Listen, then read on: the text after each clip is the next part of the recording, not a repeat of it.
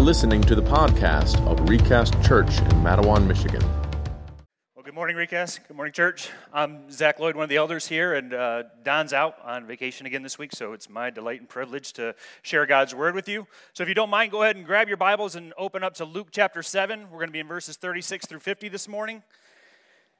Um, a little bit of an introduction, maybe an extended introduction, is to kind of highlight for you what I hope is in prayer in our con- coming into contact with God's word this morning is that we would see Jesus truly and accurately for who he really is and us in right relationship with Jesus and as a result we would authentically worship him. And I think what brought me here is a, a struggle that I have with the church.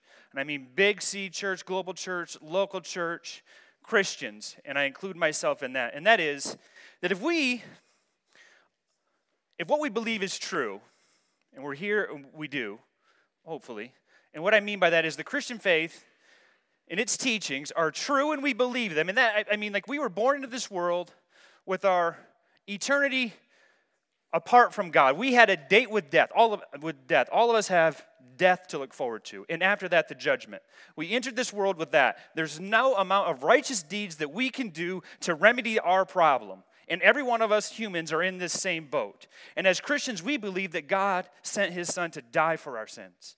It was something that we could not solve. It was a problem that we had no ability to resolve, and we had a destiny with eternity in hell. If we believe that's true, and that we believe that Jesus saved us from that. And not only our eternity is secure, but even now, that He's stepped into our lives, He's redeeming, fixing, healing our brokenness even now. That our lives and how we conduct ourselves would be different.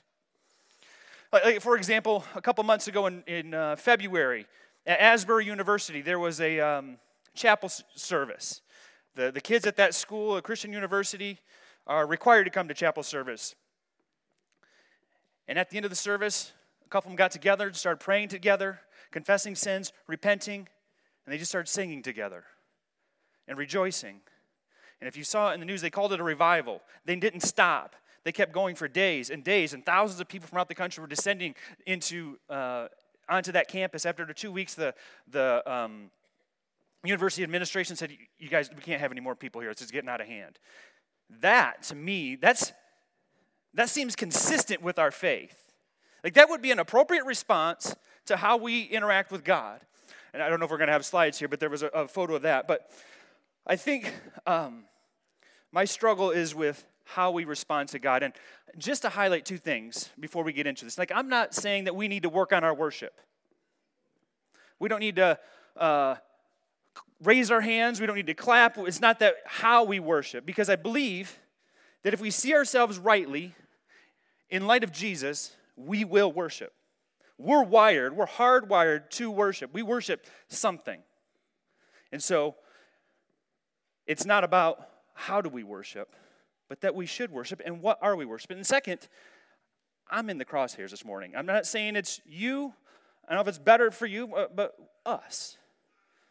I see an inconsistency in what we worship. And so I'll just highlight um, maybe some illustrations that you're like, well, I'm not that expressive. And in our culture, we're just not that expressive of our emotions. And that's why it doesn't look like worship oftentimes when we gather.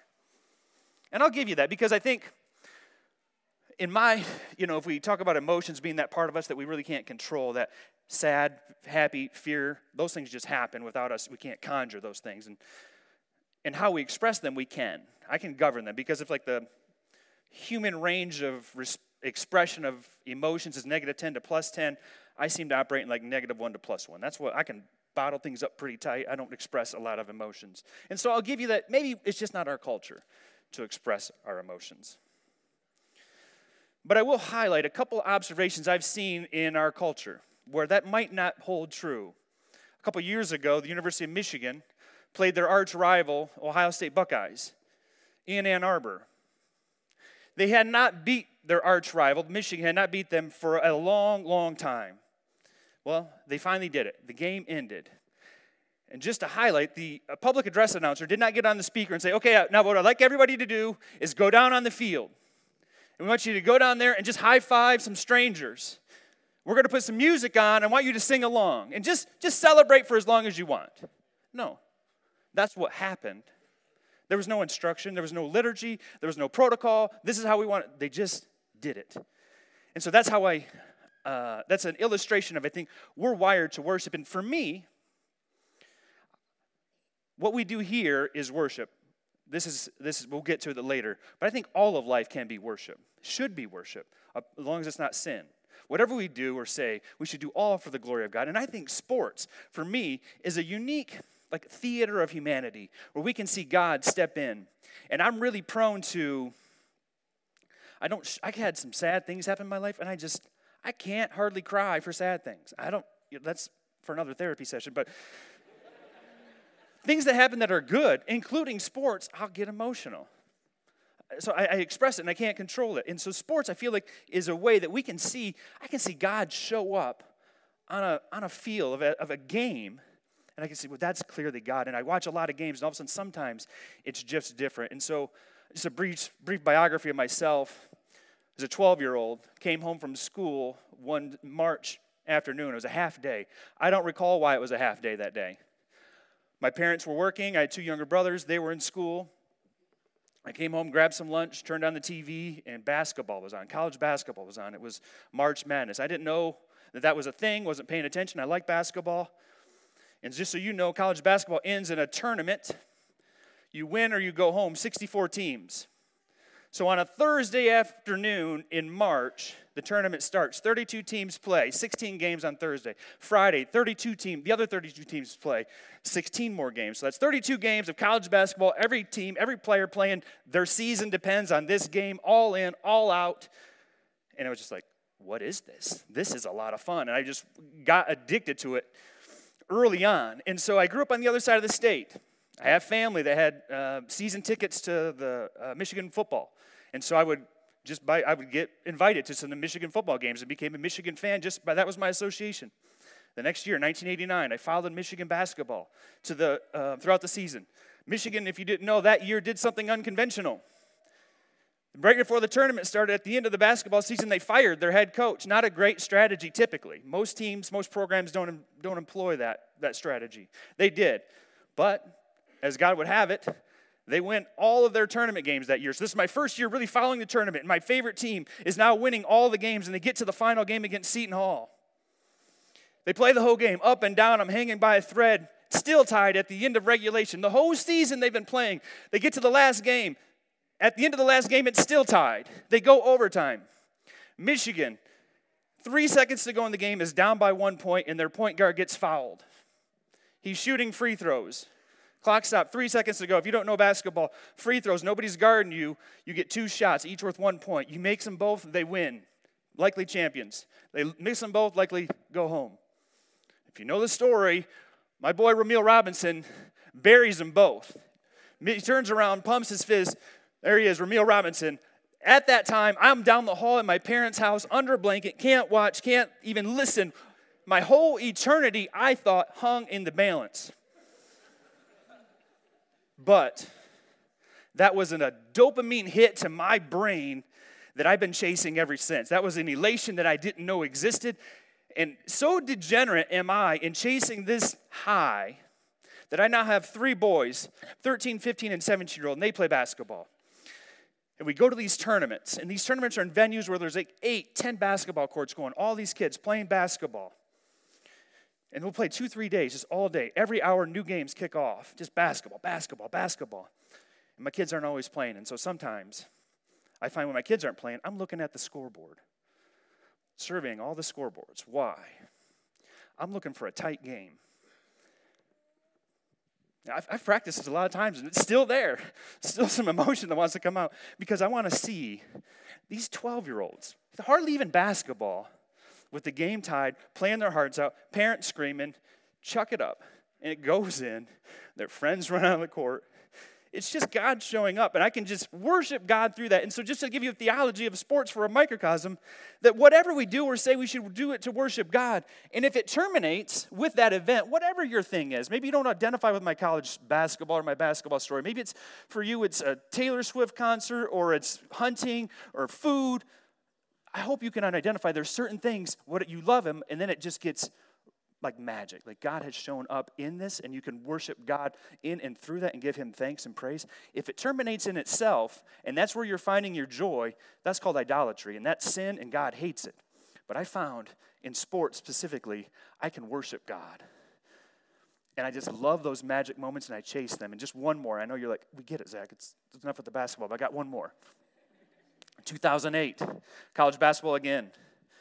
University uh, of Memphis, Memphis University, went undefeated in 2008. At that point, no team had ever gone undefeated and won the national title since Indiana did it in 76.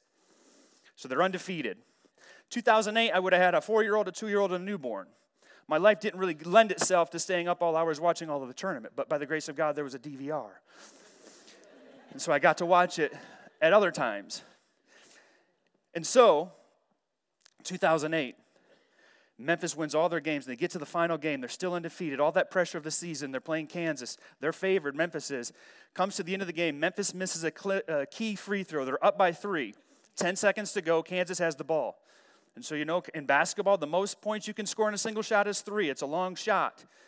Memphis knows this. They'll do anything they can to make sure Kansas doesn't hit that three. And sure enough, Mario Chalmers gets the ball, three seconds to go. Every eye in the universe on him. His boyhood dream, he rises up, and there's a photo of it, shoots with three seconds to go, and he nails it. Everybody's watching. They go berserk. They go to overtime. They roll Memphis in overtime with all that momentum. And I'm in Lawton, Michigan on a treadmill at six in the morning weeping. Yeah, I can stand here or be with you guys here in this service, sing Jesus at your feet the sound seems off. There's some disconnect. I find that I'm, I can authentically worship creation without trying. And it's, e- uh, it's not easy, but I find myself, I'm nervous that I'm faking worship, true worship. And so, my desire and hope this morning is that we're going to see a sinful woman worship God. And it will be a model, it will be an example, it will provoke us to see Jesus for who he really is and us for who we really are, and that we can truly worship Jesus authentically. And we don't have to fake it, it's real because we're wired to worship. That's how God created us. So let's read Luke chapter 7, verses 36 through 50. This is God's word for us this morning. And again, my prayer is that he would change us through this. So 36 through 50. One of the Pharisees asked him to eat with him, him being Jesus. I mean, uh, eat, G- Jesus to eat with him. And he went into the Pharisee's house and reclined at table.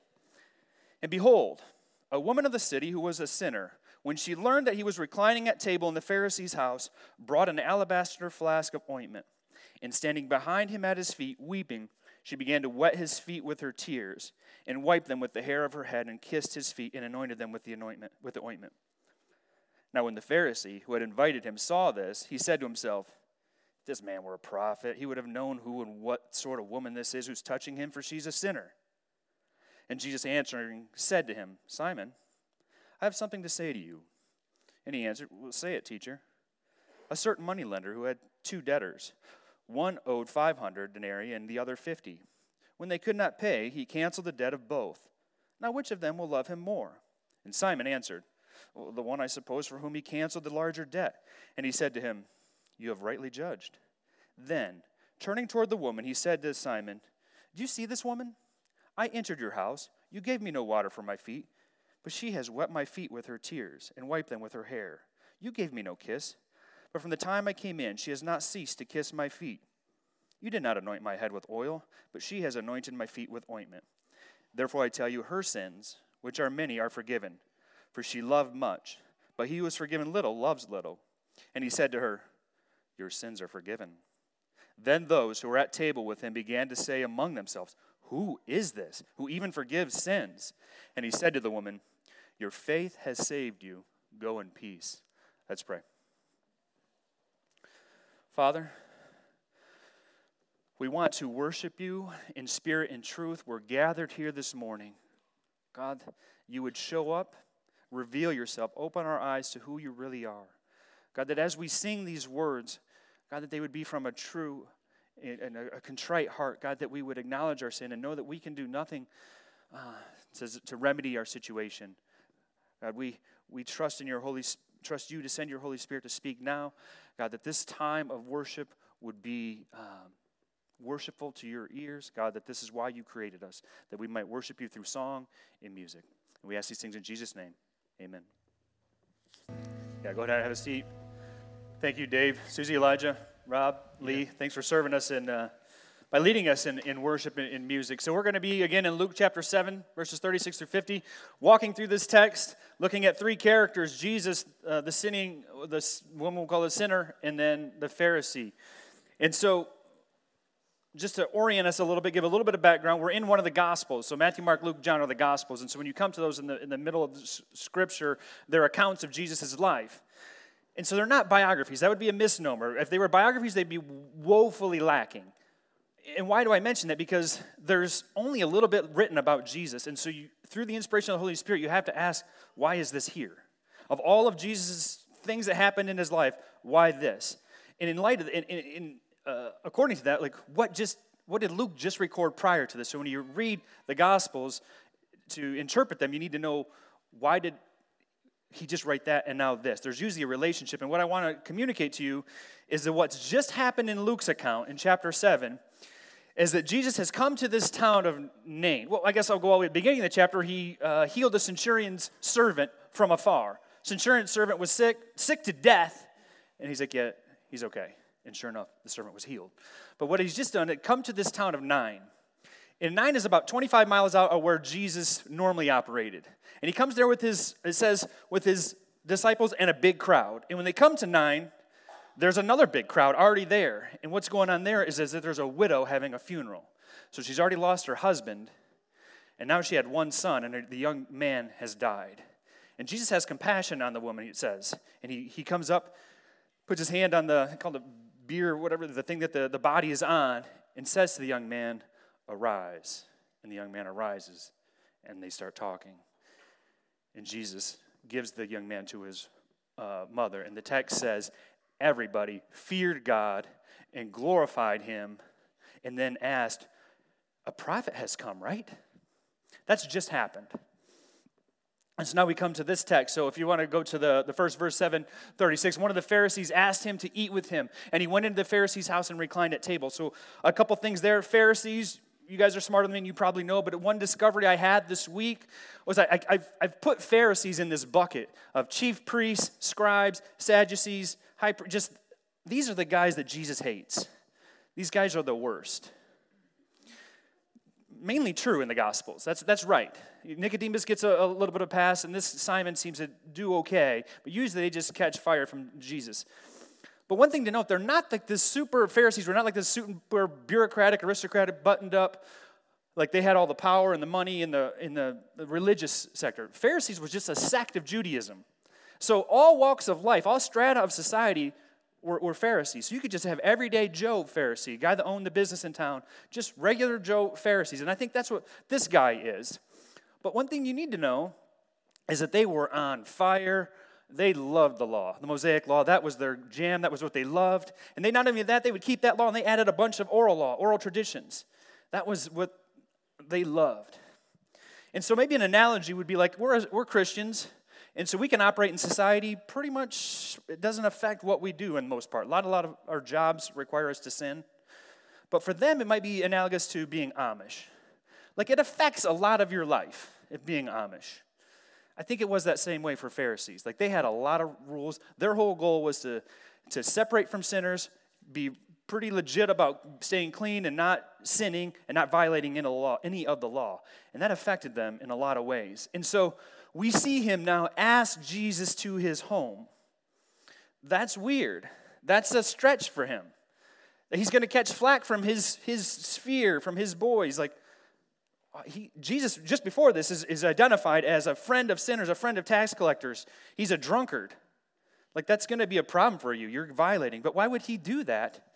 Because the one thing about Pharisees that kind of differentiated them from other Jewish believing folks was that they believed and were really interested in the resurrection.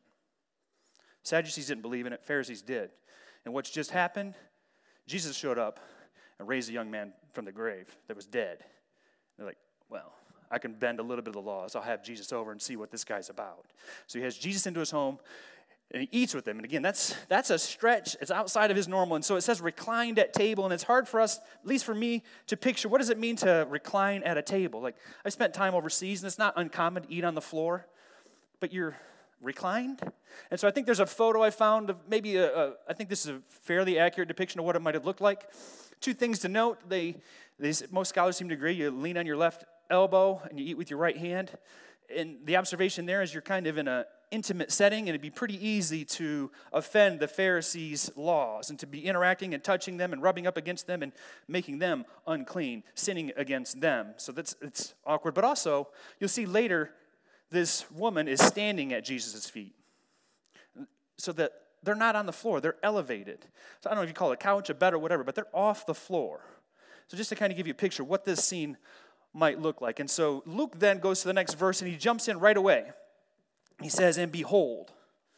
And I love the way Don translates. He said, whenever you see behold in the text, it's like, check this out. So, like, not only is this weird for Pharisee to have a Jesus into his home, he says, a woman in the city who's a sinner. In case you didn't know what a woman in the city is, she's a sinner.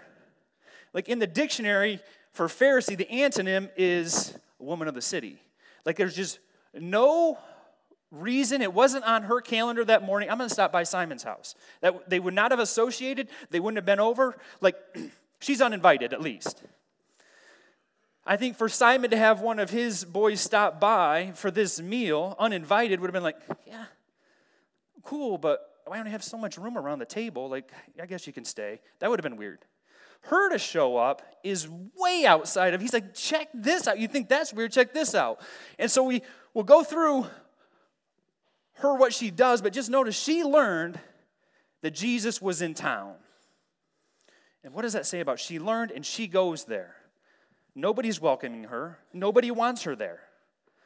God showed up in her village and she says, I got to go there she responds against all social pressures, against all uh, whatever people thought about her. She did that. And so there's a little picture of what it might look like, but we'll go ahead and, and uh, just skip through that and identify the verbs. Like, what do we actually see her doing? If you want to go to the next slide, of, um, hmm, that's not it. So it says, Behold, the woman of the city who was a sinner, when she learned that he was reclining at table in the Pharisee's house, brought an alabaster of flask. She brought an alabaster of flask of ointment. So standing at his feet, weeping. It says she was weeping. Now, some people will say weeping was um, like broken over her sin, the bad choices she made. She's just really coming to grips with them. I don't, I don't think that, I think the text kind of shows a different posture of her, and I think I can relate to the weeping tears. God's in her presence. What did she do to deserve him coming there? And she just wants to worship him, and so she's weeping. I don't do a lot of weeping, but I know when I have, if I don't have a Kleenex, I don't have a tissue, it just turns into a mess fast. Like it just doesn't go anywhere. You try to wipe it, it's just not going anywhere. And that's what's happening. She's just covering his feet, weeping on his feet. And what else does she do? She's weeping. She says, wipe, it says, wiped his feet with the hair of her head.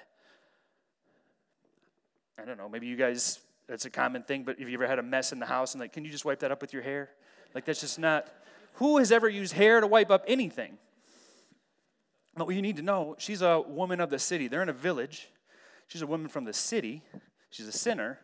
Her hair is her allurement. This is one of her talents that God has given her. This is part of her beauty. And they, the scholars would say that this is really weird for her to have her hair down. Like it's making a big scene. I hate to mention, but they even speculate that this would be akin to her being topless. Like this is way outside of their cultural norms for her to take her hair down. She doesn't have anything to wipe his feet up, but she uses her hair. This is the thing that she has. This is part of her being. This is what she's been using for dishonored use to glorify herself. Now she's going to serve God. She's going to love Jesus with her hair to wipe up these tears. So she wipes his feet and kisses his feet. And so obviously, I can't really relate to wiping anybody, using my hair to do anything. But I have a wife and a daughter, and I, we've never, I, they would not want to use their hair for anything. I, I know that, particularly my daughter. She's big into her hair. That's not a I don't know why I said that. Anyways, um, but kissing, I've kissed things. I know what that's about. Kissing feet, like we have pets, and I, I like pets. We have cats, dogs, cool. I'll pet them because I can go wash my hands. It's over. Some of people in my family and others like to kiss the pets. It's like, I can't do that. It's like putting the whole animal right in my mouth. I can't.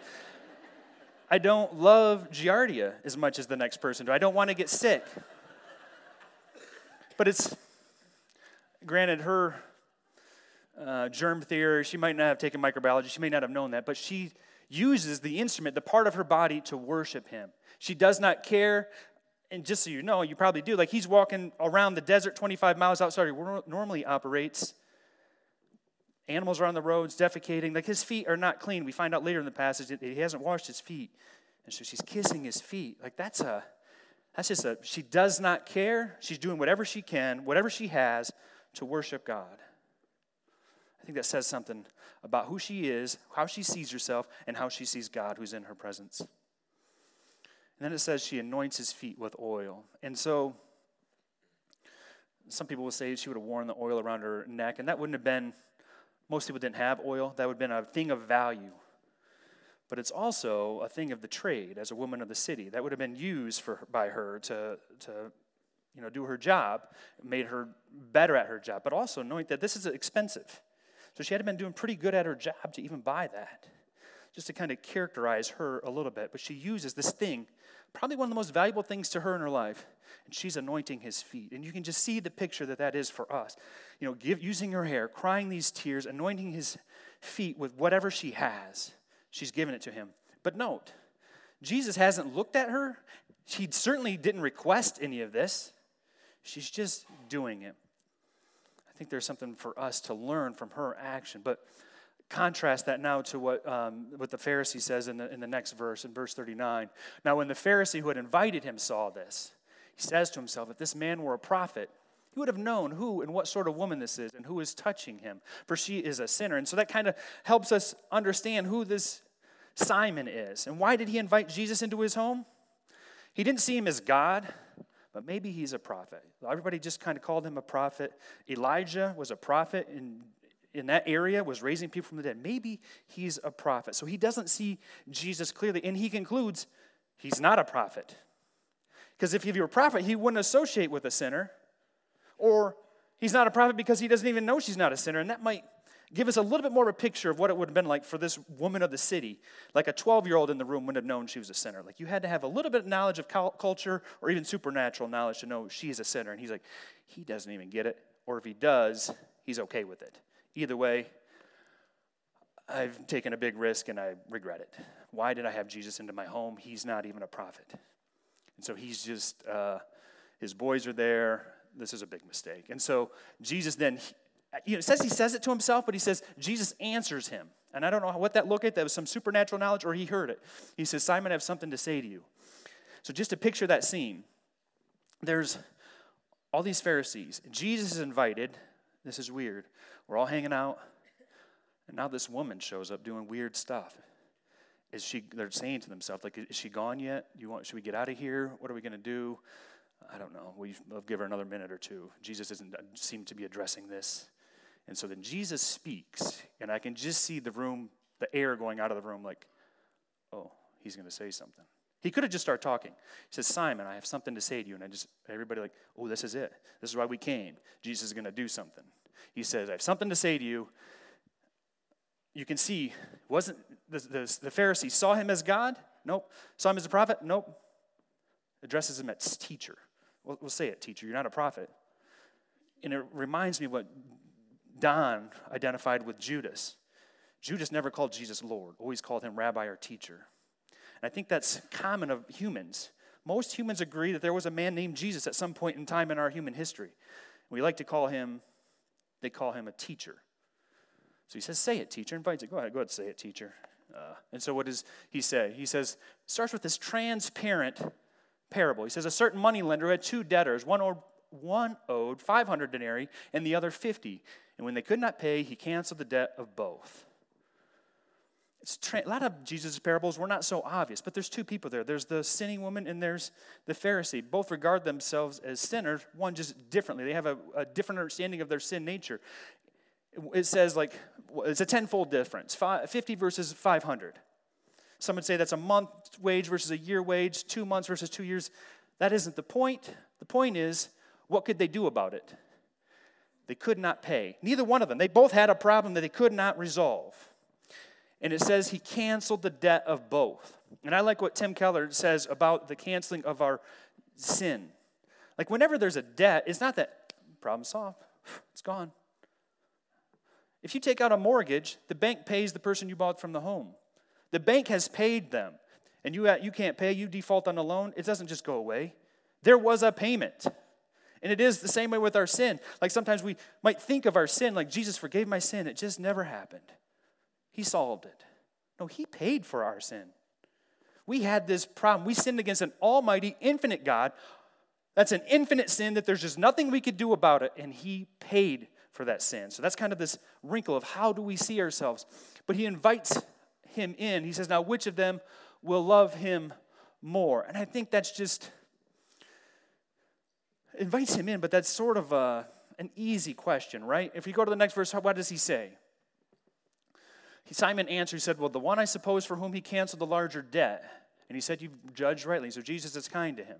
So yeah, you've rightly judged. But I'm positive that if I went back to the four and five year old and I told this parable, they would get it. Who would love him more? The one with the, the little debt or the big debt? This is not some Christian ethic, weird, yeah, it's going to take a lot of wisdom and judgment. This is obvious. And he draws him in. And it annoys me. Why would he say, I suppose? I feel like his posture is like, I, I suppose, can you just go? Uh, this is a big mistake. Can you get her out of here and you go? Um, and so it reminds me a little bit of the Mario Chalmers shot. So if we go back to that photo, there was a great photo in Sports Illustrated. Mario Chalmers, three seconds left in the game to tie the game. He rises up, he shoots it, and he makes it. Now, just so you know, this is the last game of the season. The whole season revolves around this shot, whether or not it goes in or out and he makes it.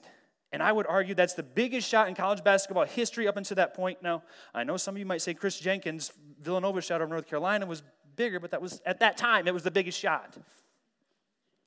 There's something that sticks out to me. There's a girl on the baseline. I don't know if you see her there. I don't know what it's like. I would love to be at that game, anywhere in that game. I don't know how much you have to pay to get courtside seats. I can't afford it. But to be there in that specific moment, she's sitting inches from the baseline. She's the closest person in the arena to the action. Three seconds to go in the game. This is annoying. I got to get out of here. I mean, I saw that in Sports Illustrated at the time and it stuck with me. I don't like her. you spoiled little girl. What did she possibly do to be there? I can't conceive. She didn't pay or nobody paid for her. That's not a seat that they sell. She doesn't get it. And so it is with this Pharisee.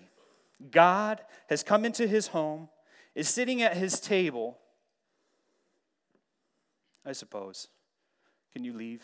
I got, I got things to worry about. And that's Jesus told a parable about the sowing of, or, comparing our faith to sowing of seeds. And some seed falls on uh, fertile soil, and other gets, grows up and gets choked out by the, by the thorns. But he explains that parable. That's the cares of this world. I liked another preacher. He says he doesn't talk about you know choking out. He puts it in like the MMA terms. Like the, our, our faith gets choked out by the cares of this world. And I think that is of the Pharisee, this girl, are pictures of we have access to God but we're annoyed. We got to get out of here. I got to I got things to do this afternoon. So I don't I don't like him like you you little grain of sand. Like you have plans, God's here in your home. But then I see myself I'm that guy. I'm annoyed at my circumstances. I'm annoyed. Where is God? He's not here. He couldn't be here. He doesn't see my situation. But Jesus, I want Jesus to float up and just bring the thunder on him, but he is gracious and kind like he is with us. And he said, You've judged rightly. And so he contrasts. He's like, For the first time, he turns to the woman, even acknowledges her. You just got to listen or see the scene. Some people say Jesus is a teacher. Who, what human would allow this woman to come in there crying over his feet, wiping your feet with her hair, anointing them with oil, kissing them, and be like, Yeah, that makes sense. I'm just a human, that's fine. That's what, that's what people usually do. unless you're God. It only makes sense if you're God to allow this woman to do that. But he, he, he's kind to her, but he contrasts and he finally looks at her, but he's still talking to Simon. He said, You see this, this contrast? He says, You gave me no water for my feet, you gave me no kiss, you did not anoint my head with oil. Again, Jesus doesn't need that from anybody. It's not a cultural expectation, it wasn't required. But he contrasts his behavior with hers. So, since the time I came in here, she has not ceased to kiss my feet, but she's anointed my feet with ointment. So he contrasts that and go to the next verse in 47 and where he says, Therefore I tell you, so again talking to Simon, her sins which are many are forgiven, for she loved much, but he who is forgiven little loves little. So this isn't some cute teaching. You cannot regard Jesus in this passage as just being a teacher with some good lesson. Therefore, we need to go about our days and, and we need to forgive more people, or I don't know what you could interpret. This is about Jesus. He is God because he says, Your sins, her sins, which are um, many are forgiven. But how does he characterize her actions? He says she loved much. It's not that he forgave her sins because she did all this activity and served him. She did it out of love, out of compassion, out of just a genuine worship of Jesus and what he did. She regards him as God, and it provokes her to, to tears and to uh, loving him. And I think it, it, reminds me of like, how do we love Jesus? Jesus gave us clearance. He said, Whatever you did to the least of my brethren, you did to me. When I had no clothing, you, you clothed me. When I was, or when I was naked, you clothed me. If when I was hungry, you fed me. When I was thirsty, you gave me water. That's how we love Jesus. We don't serve the poor, we don't serve the needy in our midst to get the love of Jesus. We do it out of worship and love and affection for him. So the next verse, verse 48, and he says, He said to her, finally speaks to her. We never see her name, Your sins are forgiven. And in verse 49, this is where he's kind of like, Look, you don't get it. I'll show you. Like, they're like, This guy's casting out demons, he's healing the sick, he's raising from the dead. And they said to themselves, Who is this? He even forgives sins. They don't get it but they're wrestling with it. They, they see the facts. Even though he's doing all the things, it's not enough. But they, who are the sins against? They're against God. Who can forgive the sins against God? Only God. That's the only way. And so he's displaying, like, look, I am God. And then lastly, he speaks to the woman. He says to her, Your faith has saved you. Go in peace. And so that's I think it might take away from this message. Our worship should be this emotional, this should be this big demonstration. I think our, our, our Christian lives should be characterized by worship. He says, Go in peace. We should have, be, have peace. That should separate us from a world that we live in. That should be different. No matter what's happening in our life, we know that our eternity is secure. We know that God is on his throne. We know he's in control. Tells her, Your sins are forgiven go in peace. And that's a peace that no one else has. They have, we all have struggles, hurts, sorrows, but we have our sins forgiven, our eternity secure. We can go in eternal peace. And so, close with a couple applications.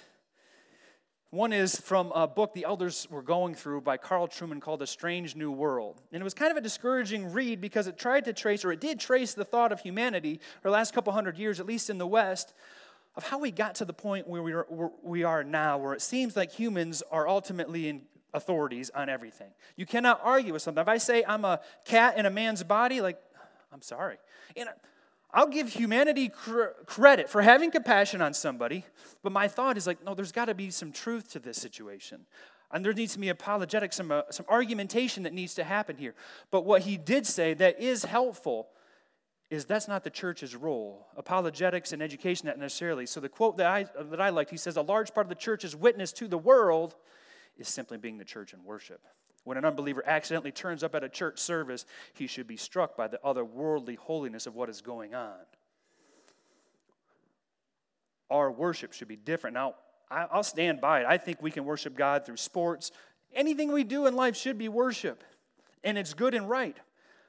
But even college basketball, as great as it is, as you see, I like it, it's not, it's there's sin baked in. Like there's violence, there's aggression, there's pride, there's arrogance, there's, there's sin always in it.